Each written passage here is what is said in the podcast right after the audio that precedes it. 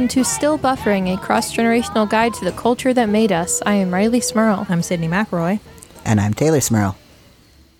Um, I don't know that I've ever been more prepared for an episode of this show than I am today. Uh, just jumping right in. No, no small talk.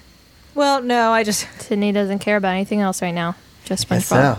All right. well, it's just been my Doesn't whole matter how my day's been, Tay's day's been, what we've been up to, maybe what we've been spending our week doing. yeah. None I of that, none of that. I guess so. Nope. Okay, well, go ahead, share. Nope. No, it's all No, right. go for Nope. it. Go ahead. No, What- I'm not saying anything else until Why- until why you... you- both tell me in excruciating detail every second of your days for the last week. Wow, that wasn't. That wasn't. That wasn't passive aggressive at all. Go, go. Oh, I always want to talk about SpongeBob. That's all you want to talk about. Let's talk about stupid SpongeBob. Let's do it. Rileigh's hungry right now. Should we preface with that?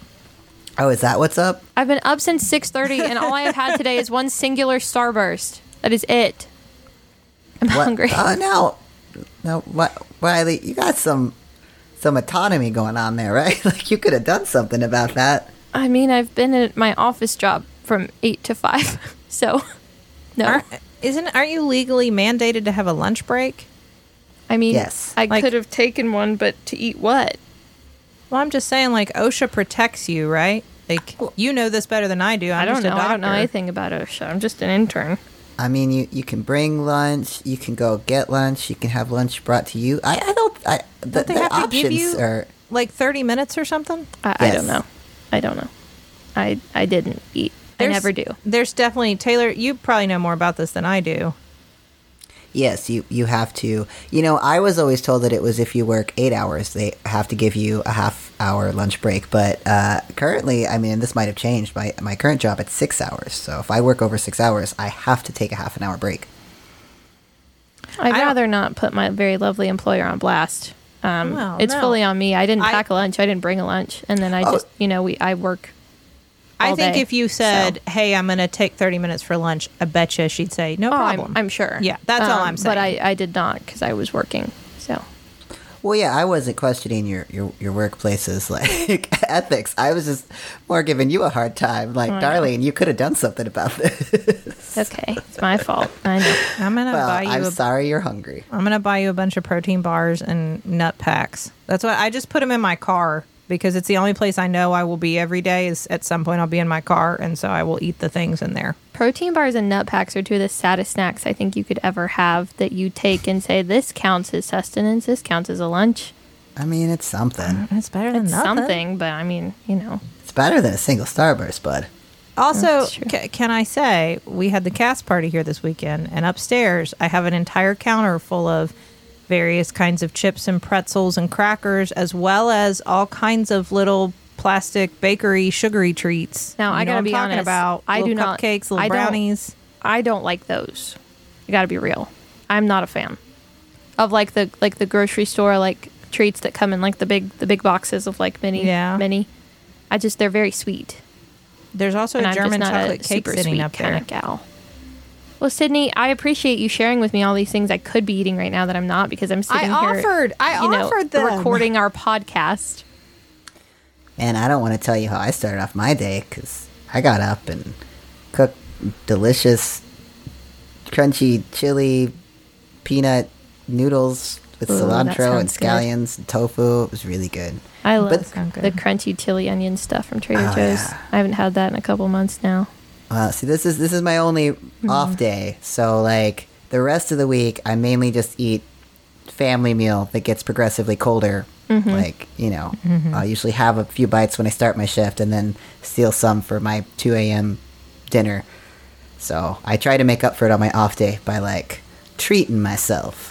Yeah. That sounds like a good treat. It was. That I'm, sounds I'm, good. I'm sorry you couldn't have that. It's all right. Just kind of picturing it in my head, Uh, imagining it sitting in front of me. It was real good. I'm sorry. It's our That's all our right. first day at not having rehearsal in a very long time. The girls, I told them they didn't have to do anything today, but just lay around and just exist. And we could have a day like that. And they requested sushi for lunch. Love that. So Both of them? no, Cooper. Okay. I Cooper was ate gonna say. sushi, and Charlie ate noodles and sweet and sour chicken. That sounds about right. See that that's why I feel like ultimately a three, a, a four day work week, three three days off is the ultimate way that we're supposed to be as humans because you do need one day to just not do anything. Mm-hmm. I think our brains just need that a day to just like consume food and have sleep. And then you need a day to do all the stuff that you have to do for your life, your laundry and your cleaning and all that. And then to have any joy in your life, you need a whole other day to do that thing that you like to do that you don't get paid to do. And you can go back to work and you're satisfied. Mm-hmm. Yeah. That sounds nice. Yeah, I have two baskets full of clean laundry in my laundry room because I managed to wash and dry them, but there was no time for folding, and they're they're like overflowing, and now dirty clothes have been put in on top of them. Oh no. I'm just gonna be washing clothes for all of time. Yeah, I uh, I did the thing where I did my laundry kind of last minute last week, and I had to go to work that day. That got up early to do it because I have a uniform that I had to wash. So the rest of the clothes, I didn't want them to get like wrinkled in the laundry bag because they were clean. So I just opened it up and just threw all the clean clothes all over my bed. It's like this will be better. But then when I came home from work, I didn't want to deal with them, so I just slept on top of them. And then I did that like three days in a wor- row. And then the question is, are these still clean? I slept on top of them like some sort of some sort of mole person. I, I don't think I don't so. know because that's kind of like wearing them, right? If you lay on I them. wore them. I wore three weeks worth of clothes all at once over the course of three days. You you were just trying to get away with only a carry on on an airplane Yeah, situation. Not. See, I just did the worst thing I could possibly do when I came home for the summer, and I left everything in my giant suitcase. And now I've just I've just been living out of a suitcase perpetually. But then, of course, I wash the clothes that I wear, but I didn't ever put them away anywhere, so they just go back to sitting on top of my suitcase with all the clothes that have been in there unworn. Um, so I'm kind of in a similar boat. of, Like, do they really count as clean if I clean them and wash them, and then immediately just like throw them on top of an old suitcase? I don't know. How how did none of us get that whatever gene dad has that makes him like we can be in a hotel for a single night and he will unpack everything mm-hmm. into those drawers, organize them, he will move in. Yep. like we don't have that. I will say I don't do that, but I am obsessive about when we come back from a trip, I immediately unpack all of our suitcases and put everything away and put all of the dirty clothes in the laundry. Like I immediately the suitcases are completely unpacked and put away by the end of that day. see there for a while and I was like having so many holiday breaks to come home from school where like you have like a fall break, then you have Thanksgiving, then you have Christmas. I was just perpetually living out of a suitcase. It's like, oh, I just got back from that trip. Let me take the dirty clothes out of that. But I left the clean ones in so I could wear those. But then I'm going to put some back in because I'm about to leave again. And then I just, well, never unpack it. So why would I? Yeah. I myself these days pretty much always living in some state of suitcase. Well, I mean, Everything's always wrinkled. Can't really ever find anything, but I know it's in there somewhere, so I hmm. just got to start digging. And then when I'm looking for something else, is when I find the thing that I was looking for like two days ago. yeah. It's a hard life. You're, you're a working woman now, you know. It's a hard life. Well, I, I working also it's nine to five. what a way to make a living. it's on me. I moved away for school and left a bunch of clothes here that then I just bought myself new clothes when I moved away. So now I have like a closet full of clothes from like high school that I haven't worn since high school. Um, so I have nowhere to put my real adult clothes. Well, you should So all those clothes you haven't worn since high school. You should like clean out and like I don't know, donate. Yeah. yeah, I should. That But would make have- me a better person than letting them exist in my closet. No one seeing Well, them then or you have more touching them. space. It's good for your Well. mental health because then you you know you don't feel so clus- cluttered. Yeah. My closet makes me feel cluttered. I have I need to get rid of a bunch of stuff, and I just haven't taken the time to do it. See, my I I have like two. This sounds excessive, but uh, they're they're small, like two small closets in my the bedroom part of my house, and I have one with the clothes that I wear, and then one that could be just to have more space, but it's full of all the clothes that I wish I was the type of person to wear. Do you all have this problem mm-hmm. where you keep Yeah. things thinking like someday I'm gonna wear wake up and I'm gonna be that guy, and it just never happens. Yeah. No, I have aspirational clothing. Aspirational clothing. I like. I do. I do. And I, I also, I have aspirational clothing and then I have like clothes that I hold on to that I don't like anymore, but I feel like maybe, I don't know why I feel like I would be forced to wear them at some point, maybe. But like maybe life circumstances will be such that I have to wear that shirt I hate or Yeah. I don't know. and so I have like a stack of clothes that are like the whatever the opposite of aspirational clothing is, it's like that. It's like mm. this is It's- if things get real bad. Prepare for the worst, hope for the best. Clothing, and then you only wear the stuff that's in the middle. Mm-hmm. I have like one stack of shirts that I actually wear. Yeah. And scrub pants, just scrub pants. I've got like this leopard print cape. It's like you know those capes where your arms come out the sides, but then it Yeah. drapes in front of you, and it's like floor length, full leopard print cape. I don't know when I'm going to wake up and be the kind of person to wear that, but I keep hoping one day I will. It's it's never going to happen. I I get uncomfortable if I'm wearing like not just solid black, but like maybe one day. I understand that. Yeah. I, I have I have multiple nicer pieces of clothing like that. And I'm like, maybe someday. Well, anyway, have we can we talk about SpongeBob now? Is that okay? Have we or- talked about other things enough to talk about the thing I want to talk about now? Yes, It's the topic of the show. it is. Uh, yeah, so we're talking about. I mean, because we are doing SpongeBob the musical for our outdoor theater here, Justin and I are directing it, and Charlie and Cooper are in it.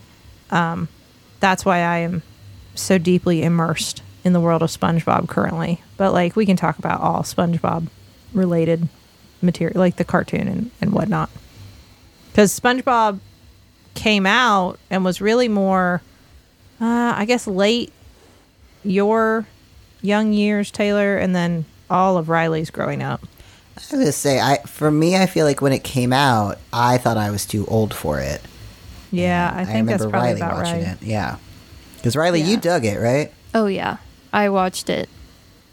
I think every day probably for the first at least decade of my life. What do you think? SpongeBob is obviously an incredibly popular cartoon. A lot of kids watched it. Do you remember why? Why you were so drawn to it? What was it? I don't know. I just I, I mm, I don't know. It was always one of those that it was a cartoon, but for some reason, even as I got older, I didn't feel like I was like watching a baby cartoon. Some of those shows like I'd watch and I'd you know get to a certain age, I'm like, oh, I can't watch that anymore. I'm cool now. Mm-hmm. I never necessarily felt that way about SpongeBob. Not that I'd seek it out and watch it now as an adult. Um, but you know, I wouldn't turn it off if it was on. Girls have watched it before, and I've sat and watched it with them. I don't know. I just I always found it pleasant and enjoyable, and the stakes were never too high. And um, yeah, Mhm. It's interesting because SpongeBob isn't a kid. that's true. He's not a child, and the character. Well, he's a sponge. Well, but like even when they So- when they sort of make when they give you an idea of how old he might be in terms of like relatability for humans, I mean he has a job. So like I assume he's not a little kid. Like, what is the assumption though that like he's what? Because I kind of always assumed like late teens, early twenties. Yes. We don't know what the child labor laws are in Under the Sea. In Bikini Bottom. That's true. Ha, no, I always assumed he was about that old too. yeah. Like older I mean he lives on his own. How old SpongeBob? That's the first search that came up when I typed how.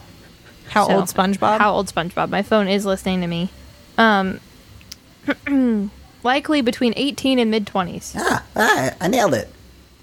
Is there ever mention other than the fact that he lives alone, he has a job? I think there's a there's an episode where he gets a driver's license, right? Yes. Yeah, yeah. Hold on, I found a Screen Rant article that breaks this down. It does include his I, lo- I love. I love you people who do the work. Some Isn't of you he- out there just do this work for us who ask these questions, and I love that. Isn't he occasionally romantically linked to Pearl as well? Does that Oh, is that a subplot in the show? Am I wrong about that? is that I didn't ever know that if that's the case. I my my take on Pearl was that she was younger. Well, she's a she's a, in high school, Yeah. but that's why I I assumed that they were close in age. Maybe I made. I don't want to. I don't want to add to SpongeBob lore inappropriately. his official date of birth on his license, when he gets his license, is July 14th, 1986. Oh, so he's my age. Yeah. Yeah. Which means it's interesting though because that would make him 13 when the show premiered. Um, which doesn't necessarily make sense because it's he's I, in my opinion it's one of those cartoons where like no one really ages, like Family Guy, you know, like Stewie doesn't become an adult at some point. Stewie's always a baby. Yeah. So like SpongeBob to me is just always perpetually an age. sure. So I don't know if maybe 86 is whatever, and then whatever date that episode came out where he had the license, that would make his age that he just kind of perpetually is. Mm. Which I think would be about late teens to early 20s. Okay, that makes sense. Mm-hmm. I like that you're the same age as SpongeBob. I feel like mm-hmm. that that also makes sense. Somehow, I can't explain. Yeah, he can't. There's no way in the first episode he's 13 because he's a fry cook. Again, what are the child labor laws Well- of Bikini Bottom? I mean, I think child labor laws are being rewritten in certain states right now to make 13 year old SpongeBob's absolutely capable of being fry cooks. So, you know. That's I don't. true. I don't. This is this is all too like I will Upton say- Sinclair for me. I don't want SpongeBob eh, as a 13 year old forced to work on a dangerous hot piece of machinery. That article mentioned that Pearl is assumed to be 16 at all times. So their their reasoning for him being about eight, 18 to mid 20s is like he's probably older than Pearl mm-hmm. just based off like circumstances, but not by like a ton. Okay, so they because they have been, I I also looked it up. They've been paired in romantic situations. They went to prom together, and and sometimes some of her friends joke that he's her boyfriend. So Oh, did Yes. well? Did he take her now in the episode where he took her to prom? Was it like one of those where she didn't have a date and so he did because Mr. Krabs made him? well, but even in that situation, I think in a real world, uh, like a, alternative of that, having your like 18 year old employee take your 16 year old daughter to prom is one thing. If he were like, oh, I don't know. 30, it would be weird. That's true. That's true. Yeah, I think we can extrapolate from that that he is somewhere within the age of an appropriate person to go to prom with. somewhere in the age of an appropriate person to So go to prom with. So are SpongeBob and I the same age? I mean, I think SpongeBob 22. I, I think that that is probably Somewhere the in there. age. Yes, I mean it wouldn't be. Would it be? in- Well, I wouldn't want to go to prom with someone right now. You, I thought you were going to say, I I, wouldn't want to go to prom with SpongeBob. I guess if it was an 18 year old that needed a prom date, my boss told me to go, it wouldn't be like.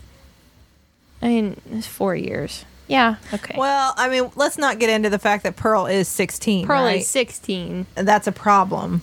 Well, she's Now. also a whale and he's a sponge that wears pants. I think we're really getting too far into this specific Well, aspect. and her Yeah. dad's a crab, so I don't know how that works. Don't worry about it, is the answer. Yeah, it's a cartoon. Is she adopted? Do we think? I don't know if they Do we ever co- think? I mean, she has to be, right? Well, I don't know if they, Do ever, they ever cover, cover that. it? I don't think they ever comment. Like, I think it is brought, like they bring attention to the fact that isn't it weird that the crab has a whale daughter? Like, isn't that strange? But I don't think they ever Mm-hmm. well, I mean, address. they do in the musical. Well, but I think that they do that in the show too. Well, I don't. Do, I don't think we ever talk about Pearl's mom, do we? I bet she's a whale. Are we just gonna deep dive into some SpongeBob lore on the We're internet? just for the rest creating- of I don't- episode. I think we need to be more responsible here, folks. We don't want to create SpongeBob lore. Hey, listen. All I said is, I bet she was a whale. I don't know. Someone's going to correct us. Yes. Uh, bad SpongeBob podcast. Bad SpongeBob Is- podcast. What? Hold on. what? I looked up who's Pearl's mom, and the you know how like Google will give you like a little like blurb of an article up top on your phone Yeah. to answer your question. It says Pearl's mother is Mrs. Krabs, which like sure you could Yeah. have inferred that. And the book states that she takes after her mother, who is also a whale. What book? What Are there books in the SpongeBob canon? That makes sense. I bet there's lots of different SpongeBob media that we're not as familiar with. Yeah. Oh, it's an official SpongeBob SquarePants trivia book. Okay. I was like, uh, Oh. we're not talking about like this wasn't this wasn't a, like a book series first, right? Well, that's like what that I would be some weird. that would be a weird discovery here. The novelization of SpongeBob. I don't know if it was like some weird s- fan fiction. we the were sponge that canon. wore pants. How fantastic would that be? Um, Yeah, I'm not seeing any SpongeBob toothbrush. Oh, that's a cute little Krabby Patty lunchbox. did we all? Tay, did you watch the um the musical? Yes, I did. So I gotta okay, I gotta I gotta say this. Um, SpongeBob musical obviously has the beloved characters we all know, Yes. all of them. Uh huh. Um, It's I gotta say, my my one my one critique of the story, the book you would say of the SpongeBob musical, is it's a little heavy-handed with some of the comments it's trying to make about our modern society in which this SpongeBob musical lives. How how so? Well, you know how like when the squirrel that likes science is the only one who's not from there and they tell her to go back where she came from and that we don't trust science and next thing you know she's going to tell us tidal warming is real. The, I I agree know- with you that the tidal warming is real is a little on the nose. Yeah. Well, I okay. I think that a lot of people just casually watching it, going to see it at perhaps Huntington Area Regional Theater in Huntington, West Virginia. Those kids aren't gonna. They're not gonna. I I'm it doesn't curious. hit you over the head with it. It's just if you're someone who is at the you know culturally aware, watching this and listening to the words, you're like, well, wait a minute. We're all stuck inside, and they're telling us not to listen to science. Hmm. Well, I mean, the here's the wild thing though. It was made pre-pandemic. That is pretty crazy. Like it was the the script and everything. I mean, part of the reason I think that it didn't. I mean, I don't know because I think it's amazing, but part of the reason it didn't have like a longer Broadway run was COVID. Yeah. Um, and so then they they did a live like version of it that they filmed for Nickelodeon, uh, and you that was where we first saw it. That that came out during COVID because I remember it was we were so desperate for just new stuff to do with the kids, and Justin was like, "Well, I saw that SpongeBob musical in New York a while back." And Nickelodeon's doing a live filmed version of it, so the kids will get to see it. That's great because he had always wanted the girls to see it and we watched it and it ju- we just became obsessed with it. It was like one of the things that got us through the pandemic. We just kept watching it over and over again and the girls memorized every song and we talked about how much we would love to be part of that someday and help make that happen and i don't know it was just like one of those touchstones that like this will help get us through. Watch spongebob again. Well, and I, I think in the humor of SpongeBob, like it makes sense that the like I don't think they're trying for like a subtle metaphor for global warming and you know trusting your community members and I think it's it it's uh, it's funny that they kind of just plunk those references down in there. Like, oh, Yeah. if you're if you're laughing and enjoying this, but you're one of these people, hey, wake up. Maybe that's just my SpongeBob purist self coming out. That I SpongeBob, the You stakes were never high in that You world. You don't like your SpongeBob too political. no, it was always there were no no real harm could come to anyone in that world. And in the SpongeBob musical, not only is there the threat of a deadly volcano that's going to legitimately kill everyone that's involved in this entire production, but Plankton and Karen tried to murder SpongeBob, Patrick, and Sandy. it did occur to me after i after i watched it for the 50th or 60th time like I know I was sitting there the other night when you said, "Oh, they try to kill them." yeah. yeah yeah. like she says that like we we can't let him reach the top alive oh you want to kill spongebob Plankton was always super evil and doing things that were Right. super but evil. he just wanted to steal the Krabby Patty secret formula. yeah was he trying to kill mr krabs ever like was that ever part of it i don't remember I don't think so. I know he ah, I was trying to think steal there the was formula. murder or attempted murder. he wanted the formula he wanted to hypnotize people into liking chumburgers like all that tracks that was all part of plankton's stuff but was he ever trying to kill anybody He just wanted to have a successful restaurant, I think. can we google that No, did plankton ever wait. try to kill anybody Plankton apologist. No, he did not just want to have a successful. Re- He did. No. I don't. I mean, I don't. I watched it with you in the way that you watch cartoons with kids, I, where like you're looking at the screen with them sometimes, but you're not necessarily there. I, mean, SpongeBob was low stakes in the sense that there was never any real danger, but I do think they still tried to like tell stories bigger than the animation format. Like one of the ones that I episodes I always loved about the the, the cartoon was the one where, where SpongeBob's trying to be a stand-up comedian. And he realizes he mm-hmm. can make jokes on Sandy's behalf, and because she's the outsider, it's funny, mm-hmm. and then it really hurts her. that was a pretty smart episode of SpongeBob mm-hmm. SquarePants. Which they which they used in the musical a bit, like with the fact that she was judged, like she everybody was blaming her because she was the outsider. Yeah. Yeah, I I think that I mean it like it was done before COVID. I think perhaps that's why it took on such great meaning for us is because it was a story of some, a character who is optimism. That is SpongeBob. SpongeBob is never gives up hope and never stops believing in others and never stops loving everyone around him, even when they try to kill him. Um, that's his whole thing. And you put him in a situation where all the people that he counts on are sort of falling apart. You know, all the systems that he believes in, everything that he trusts. He trusts the government. He trusts his boss. He trusts his friends. He trusts his community. And when they all start falling apart and it really challenges that optimism, he maintains it, which, I mean, is a really powerful story to tell, whether it involves a sponge or not. Rileigh, you look so. I don't know what you've Googled, but you are so confused over there. I just, I do appreciate that someone has made an article titled "Top Ten Evil Plans by Plankton." Oh, see, you can always you can always count I on it. I, I love everyone out there who does this stuff. Um, some of the some of the top hits, of course. Um, when a promotion with superheroes, Mermaid Man and Barnacle Boy earns big bucks for the Krusty Krab, jealous Plankton decides to use Krab's best new assets to knock him down to size. He creates a special shampoo to hypnotize the heroes into calling the Krabby Patty evil, and convinces everyone in the town to eat the chum bucket instead. You remember that? I do. I always enjoyed that because it it reminded you in that episode that Mermaid Man and Barnacle Boy are old, mm-hmm. and they were fun, hip superheroes at some point, and now they're old superheroes. Yeah. And I always found that funny because you kind of, you know, it's not always obvious, and then you remember, oh wait, No, They're I old like that. guys. I wanted us to have a, a Mermaid Man and Barnacle Boy in our show. Do you remember we went to a, um, a a castle to solve a murder mystery once, and we were supposed to dress as you know teams to solve crimes, and um, I did dress as Barnacle Boy. Yes, you did. I did. It's pretty good. So I mean, I had the costume. You didn't ask I- me. I Be Barnacle Boy, Oh so no! I told Rileigh that she could be in our show. but like not as Barnacle Boy, and like I had You the could have costume. been Barnacle Boy. I so we let the cast decide. Everybody except like the named characters who have to look like. I mean, you know, I think you want SpongeBob to look like SpongeBob and so on and so forth.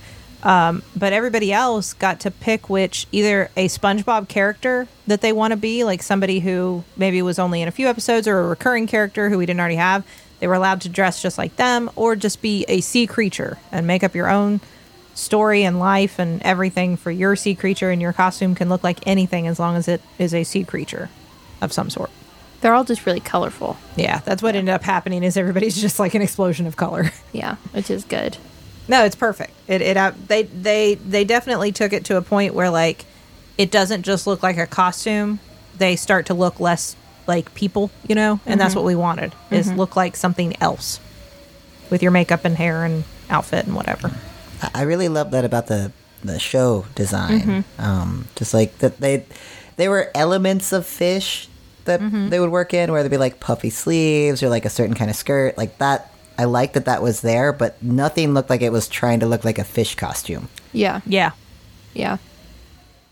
that was very that was very intentional um, on our part. No, I, we didn't want anybody literally to be a fish, but Yeah. just look not like a person. Yeah, and I felt weird saying that over and over again. Like, no, you need to do more to your hair because you look too much like a human.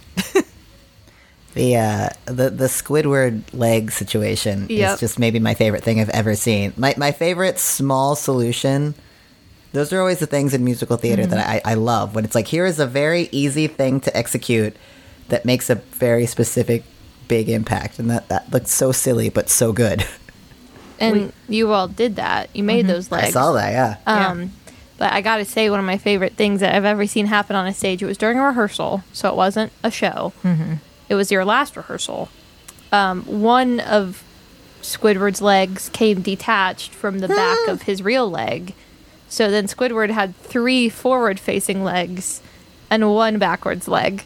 one broken leg. And then as he was walking off, then of course it was just kind of dragging behind him, which while he's doing his tap number is just one of the most the one of the I- funniest things you could possibly see is him tapping with three feet that are all at the front. Oh, it's very funny. I will say he is such a trooper. The actor who who plays Squidward, he just completely rolled with it and was like reaching back periodically to like flip the leg back around like Well, real real things are- quickly. They're heavy. Like Yeah. he's pretty much lifting two legs worth of weight every time he he- takes a step. and he tap dances with them. It's it's pretty crazy. Um, yeah, he's he's really he's been a trooper about it. He's doing a great job. But- Uh, they were you know they were made. Our costumer, who is somebody that we grew up with, Taylor Kelsey. Yeah, yeah. Uh, Kelsey was sitting down to make them. Kelsey made all the costumes for the show. It's incredible. And was having trouble and wasn't exactly sure how to do it. And her brother is an engineer and was at her house and was like, Oh, you're doing that all wrong. Hold on. I can help you. And so our legs have been constructed by an engineer. They've been professionally engineered. That's amazing. No, but you're right, Tay. It's one of those things that like you kind of see in a cartoon or like whatever the origin piece is for a musical, and you're like, well, how do you do that with real people? Yeah. Um, and it, it very, very much is has a big impact. It's very funny the first time he comes out and he does a little like squat, and there's a sound effect that's like a, yep. you know, that kind of thing. Um, Mwah. that that it's really it's really funny. Uh, like on a Broadway budget, you could have done something like, oh, a big, like, you know, animatronic piece or something. But when it's just like Mm-hmm. a stupid small solution that just, like, that makes me happier than anything. Yeah. It it is it was a lot of fun to put together for that reason, like the whole thing, just because it was we were very much aware that this is a cartoon. And it needs to feel fun and it needs to feel playful and while it is about an apocalyptic situation, it is about like in theory the end of the world and the way that different people cope either, you know, helpfully or not so helpfully with impending doom it is also still SpongeBob, and Yeah. so it, it can't take itself too seriously ever. Uh, the sound effects really help. We've we luckily have um, someone who can do the foley artist work there, and so is has like a sound effect board, but then is also doing some of the live foley, like old school radio foley sound effects there Oh, on site, cool. Which are really cool to watch. So we we have him placed so that you can see him while he's doing it, because it's really cool. And can I just say one of the plot points of the musical, like as a whole, you know, like the actual musical, um, of of Patrick being a cult leader is genius and it makes sense in a way that's like you especially now watching it, it's like of all the characters, you know, like you know, maybe some that are smarter, like more charismatic, like why would Patrick be the one that these people choose to follow? And then you watch it and you're like, well, yeah, of course. Of course it would be Patrick. That is the one everyone would follow. And it is, in my opinion, the the birth of the best song in the entire show, Super Sea Star Savior, which is just one of the funnest things I've ever seen.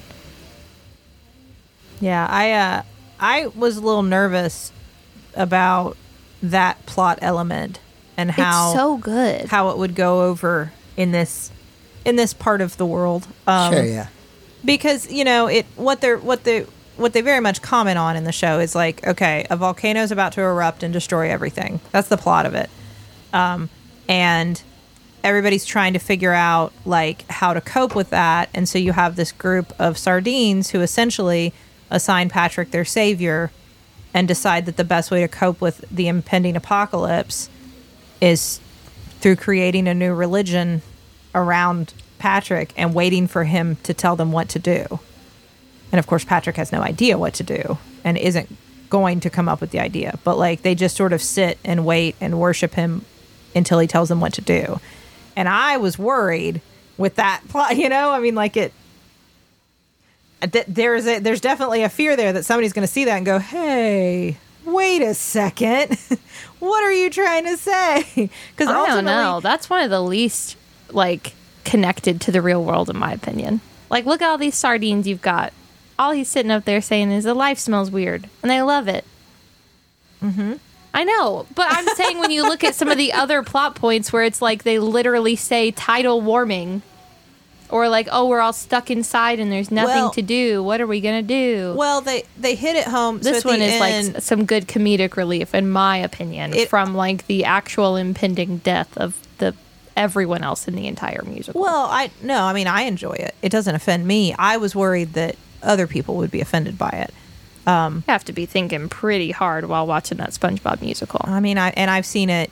I mean, literally, how I don't even Oh, I know, how many dozens of times now. So of course I have, but um, I mean, he says it in the end. SpongeBob says, like, here we have this apocalypse. It was a time when everybody needed to come together, where we needed to like, okay, how can we solve this? Who has the brains? Who has the ability? Who has the will? Where is the, you know, where is the funding going to come from? Who's going to build the thing? Who's going to, uh, like, all the ways that you would solve a major problem. And he's like, but instead, some of you looked for somebody to blame. Some of you looked for somebody to follow. Somebody, some of you looked for, you know, uh, people to whatever control. The government just wanted to control everybody, put everybody on, you know, made everybody stay home and like put them on the no swim list and enforce them to, you know, go where they said and all this. Which, by the way, they have a really they have a real concrete no swim list, like a paper no swim list in Sydnee and Justin's production. That I don't know who wrote it. I guess one of the cast members, but our, Our- mom, our- our, our mom is at the top of the list. Yes. That was our props person did that. Our props Mary master. Smirl is numero uno on the no swim list. Well, we had to. We had. It is the second version of the no swim list because the first version, which also had Mary Smirl, and I said we can keep Mary Smirl on the no swim list. I enjoy that. That's funny. Um, but the first version also said, um, "My balls," and I said, "I I." Oh. I have been on a crew on uh, in a community theater production before. I understand this. Uh, I enjoy this. I enjoy this little joke, this little private in joke, but it is visible to the audience. So if we could please, This is a have it say children's show. yes. it is a children's show. It was a fun chuckle for rehearsal. Let's switch it out for the show. um, You know, something I just, this isn't in the musical, but something I was thinking about because your set person made a set piece that is from the SpongeBob movie, the first SpongeBob movie, came out forever ago. Um, and there is a scene in that movie that I think is one of the most, like, culturally, like, universally significant moments in film of my entire generation. And it's so silly, but it's like one of those things that, like, I don't, I don't know what the equivalent is. I'm sure there's one for like something that was popular when you all were growing up. But like you ask anyone of your generation and they will be like, "Yes, I can tell you exactly where I was when I saw that actually." And I remember the first time I saw it and I've seen it a dozen times since. And that's when SpongeBob and Patrick ride on David Hasselhoff's back yes. in the SpongeBob movie, the live action David Hasselhoff, which is almost even funnier when you remember that no one that was my age watching that movie would have had any idea really who David Hasselhoff is. I didn't know who that was. But that moment of that SpongeBob movie is the moment, Yeah. I think, No, of my generation. I wish. I wish David Hasselhoff was in our show. Well, you do have Lin Manuel Miranda in your show. That is true. Yes. He is voicing Gary the snail. So anytime you hear a meow or a purr, So, Gary had a Gary had a casualty at one of your rehearsals. Actually, it was opening night, wasn't it? Yeah. Gary's eyes fell off, on oh, opening night. Oh, no. Yeah. and it was Our SpongeBob is so good because Gary the had actor, like those tall eyes, you know. And the they actor Yeah. who plays our our whole cast is amazing. It's it's the entire. We're just very lucky, but our SpongeBob is so good and covered it very well. Was not shaken at all, and was talking about how he needed to get Gary to the vet. And oh no, Gary, I don't have time to take you to the vet right now because I've got to go stop this volcano from erupting. But as soon as I get back, and if I don't make it back alive, please go to the vet without me. it was it was all very fun. It worked. it was. Uh, can I ask? Uh, speaking of Lin Manuel Miranda, I know that like the fastest rap on Broadway was like that was a thing that Hamilton had, but that Plankton rap, It's so fast. it was coming for his gig. oh it was written by Ti. I yeah, Is it well, faster? Do you know? I I don't know. I'll I don't. say this. I would. Your, It- I would be surprised. I wouldn't be surprised. your musical director sped up some tempos because he had done shows I was in before and sped them up. With how he has sped that number up, it is possible that now our your your production, your version, is faster than the Hamilton rap. well, I I, We I were- did feel like it's at least maybe made with a little bit of a nod to Hamilton. mm-hmm. Wait till uh, Teylor. Are you going to be able to come in to see it? uh, I am I'm going to try to come in for your closing weekend. Uh, I I hope you can. If not, I understand if you can't, obviously. But wait wait till you see the, our actor do it because we really our plan when we saw that we were like, okay, well we're not going to find anybody who can rap that fast. Like that's just not going to nobody And who you did. auditions. And uh, and our plan was to slow it down, but we have not had to. That was easily my favorite. I thought all the actors in the. I mean, I just saw the. uh, Was that the original Broadway cast that they recorded? Mm-hmm. I thought everybody Yeah. was fantastic, but the the Plankton character was probably my favorite. just like Well- the way they translated his costume, like mm-hmm. that, and the fact that they kept the small Plankton like in hit, like he kept he was always carrying it or it was on his shoe. Like I love that. Yeah. that it's kind of assumed like he's just the the puppeteer. Mm-hmm. For this, but also like look at him. That uh, that actor, I rem- watching it, I kept thinking this guy seems so familiar. How do I know this guy? And it's because the only other time I'd seen him was as the original Lucas, which is Win- uh, Wednesday's nerdy boyfriend in the Addams Family musical. Ah, and okay. seeing those two characters next to each other, obviously very, very different. But it's, it, I mean, it shows how good of an actor he is. Um, He is, and so is the Yeah. in the original. The guy who plays SpongeBob is incredible. Oh, yeah. when he's singing upside down, yeah. and he sings that song. So the the music for the musical is all written by different artists. Yeah. like they all contributed different songs, and um, there's a song "Simple Sponge," which was written by Panic at the Disco. Oh, really? Yeah, and you can hear it. Yeah. like because the range that you have to have to it's incredible and i mean but you can but there's a lot of great artists that cyndi lauper did a song david bowie did a song um who else uh, jonathan coulton did a Yeah. lot of the music around it did like the opening and closing and a couple other numbers um tom kenny who the voice of spongebob did a song in it Well, that's like, I, why does SpongeBob have a legacy of amazing musical team ups? Because even in the original show, they they had the um the Cramps make a song for them. yeah well, and BFF and Best Day Ever both are from the cartoon, if I'm not mistaken. Yeah, oh really I Is know BFF? Best Day Ever is. I knew that one. I don't Yeah. know why I was thinking BFF also was. Maybe it's not, but I know Best Day Ever is from the cartoon. the plain white t's did that bff Oh, did they? Maybe it's not from the cartoon then. It just Aer- sounded familiar. Aerosmith, Ti. Who else am I forgetting? They might be. Um, They might be giants. Does the tap number? Hey, Oh, did wow. you have a did you have a favorite song? Oh god, I mean, I don't. It was all so fun. I don't know. I think my favorite vocal performance was probably Sandy. So I think anytime she started singing, I was most Mm-hmm. involved. Like that final number where they're both on guitars, that Yeah. tugged at the heartstrings. So I would say that one. I don't know what the, the song title is, but Yeah. I. uh For me, I, the way that I mean, so much of it is clouded by our version. The way that they do Our Well, version. the the ones the Forget parts Taylor that I Swift love doing because- Taylor's versions of albums. This is SpongeBob Sydnee's version. Sydney and Justin. We did it together. The way that we uh, figured out, we we are doing it in outdoor theater. So in the song "Simple Sponge," they do this whole like black light thing with these glowing sponges. okay. I, I didn't want to ask because it se- felt like such a small detail, but I was like, please tell me you use the glowing sponges because I loved that in the recorded one. We couldn't. We, No? there was we couldn't figure out how to use well because it's not dark enough at that point Oh, in the that's show. fair. That's fair. Okay. Yeah. So we had to reblock that whole thing, and we did this. I don't know. I'm very proud of what we came up with, and it's a very touching moment in the show. Um, I don't know. I almost cry multiple times. At the end, right before it, the they find out if the volcano's going to erupt, they all sort of drop to their knees and hold each other, and that makes me cry. And then the bubbles make me cry. But like song? Like Oh. remember we were talking about songs. Do you have a favorite song? Instead of very specific moments that no one's going to know. what Sydnee is talking very attached to this musical. All right. Well, it really got us through a lot of dark days in COVID. What's your favorite song? I think mine is Super Sea Star Savior. Or It's a I'll be honest, um, No Control is fun Mm-hmm. to listen to. Yeah. Which that one is written by David Bowie, by the way. Ah, okay. Yes. Yeah. I don't know. I really do like Best Day Ever. Yeah. Poor Pirates is a very funny song. I thought that was really fun. I love that they. I, I knew that Dad was playing that character, and I didn't really. I thought he would just like pop in, and then when he came back and had a whole number, I was like, oh no, now I really need to see this live.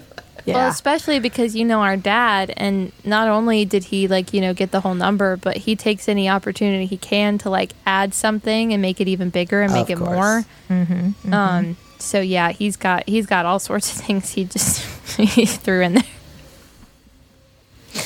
well, it it I don't know. I it, I really do love it. I know that shows. Do you have a favorite song? You don't have to. I was just I don't know curious if I you could did. pick. I really don't know that I could pick one. I know that sounds like a cop out, but I just think it says. I think this is one of those musicals that a lot of them like you can pick a favorite song, but all a lot of musicals everything kind of sounds very similar. It's all meant to fit one theme, and this is different in that it's a musical where it, it is intentionally not one theme or genre. So I think it says a lot about what people like music wise. Uh, Mm-hmm. What song they pick as their favorite. I like Hero is my middle name a lot. I like that one too. Yeah. That's it. That's at Cyndi Lauper Bop. Ah, Cyndi Lauper Bopper. Yeah. John Legend did. I, a good I guess I miss you. That's a good one. oh, I like that one. Made me that made me a little teary eyed. That was sweet. Yeah. We uh well, and I like that they they don't. I mean, there was always that thing, which is why some kids weren't allowed to watch SpongeBob, which is that people thought SpongeBob and Patrick were a couple. Mm-hmm. Which, like, I mean, they're a sea star and a sea sponge. Are we really? Well, I'm pretty sure that Nickelodeon included SpongeBob in their Pride celebration They did mm-hmm. because they did. SpongeBob is canonically what. I mean, I think they based it off of what sea sponges are, which is I don't know. I, I know don't know. he's part of the. He's somewhere in the LGBTQ S. S is for sponge. I, that's fine. I was gonna say asexual. Maybe Because I Sure. yeah, do don't they reproduce sponges reproduce asexually? asexually? Why not?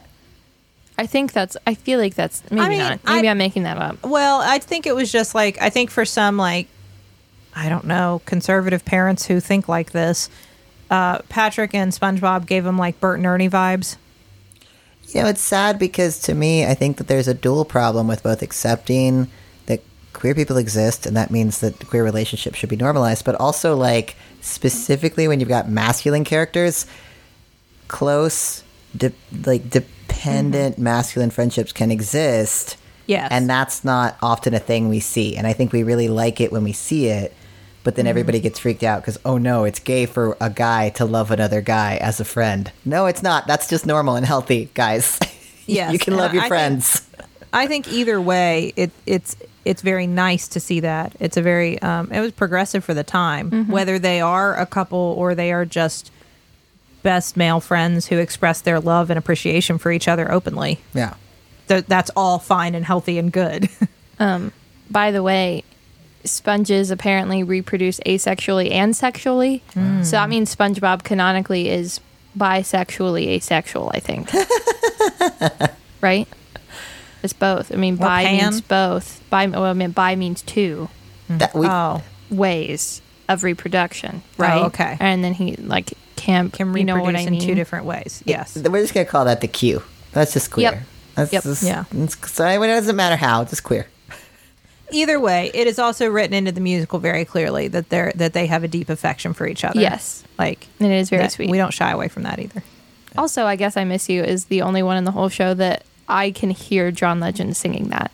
Like, I immediately heard that and was like, well, I know who wrote this. Yeah. Like, you know, Here is My Middle Name sounds like, oh, sounds like Cyndi Lauper, but I can hear John Legend singing I Guess I Miss You. And it's the love song. oh, yeah. Yeah. Yeah, I was not ready to cry over the friendship between Patrick Star and SpongeBob SquarePants, but you know what? I'm okay that I have.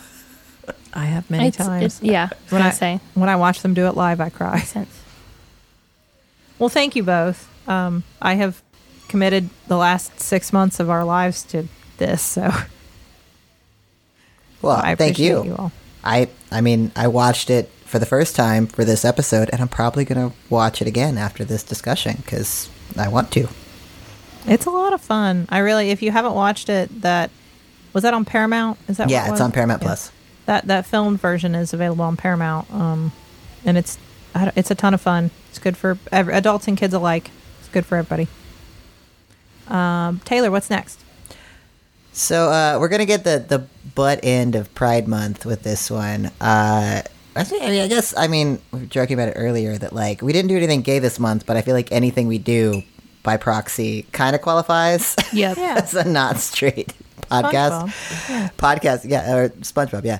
Uh, but uh, I wanted to talk about uh, Harley Quinn in partially in relation to the new uh, animated show that's been on HBO Max, but also just sort of the history of the character because it's a character that I love and hold near and dear, and also I think it's had a really good evolution in in media. So it's our final Pride Month episode. I want to talk about one of my favorite gay superhero slash villains, Harley Quinn.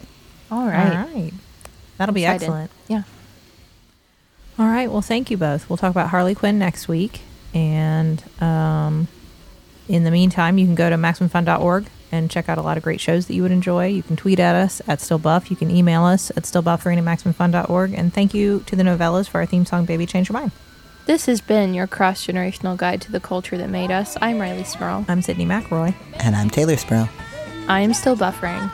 And I am too. two. We make uh, stuffed Patrick zip line in our show. It's very cool. A lot of fun. Do you have a, a, a the, the old guy that gets flattened out? How did you do that? Uh, I took a picture of him and then we stretched it out and printed it. We had it printed at like a place that does that, you know, like a big giant of the picture. And then when Nice. Justin g- glued that to a piece of plywood and then used a jigsaw to cut him out. Love it. So there you go. Behind the scenes. All right, class, tomorrow's exam will cover the science of perfect pitch, the history of pride flags, and speedrunning video games. Any questions? Ah, yes, you in the back. Uh, what is this? It's the podcast Let's Learn Everything. Where we learn about science and a bit of everything else. My name's Tom. I study cognitive and computer science, but I'll also be your teacher for intermediate emojis. My name's Caroline, and I did my master's in biodiversity conservation, and I'll be teaching you intro to things the British Museum stole. My name's Ella. I did a PhD in stem cell biology, so obviously I'll be teaching you the history of fan fiction. Class meets every other Thursday on Maximum Fun. So do I still get credit for this? No. obviously not. No. It's a podcast. MaximumFun.org. Comedy and culture. Artist owned, audience supported.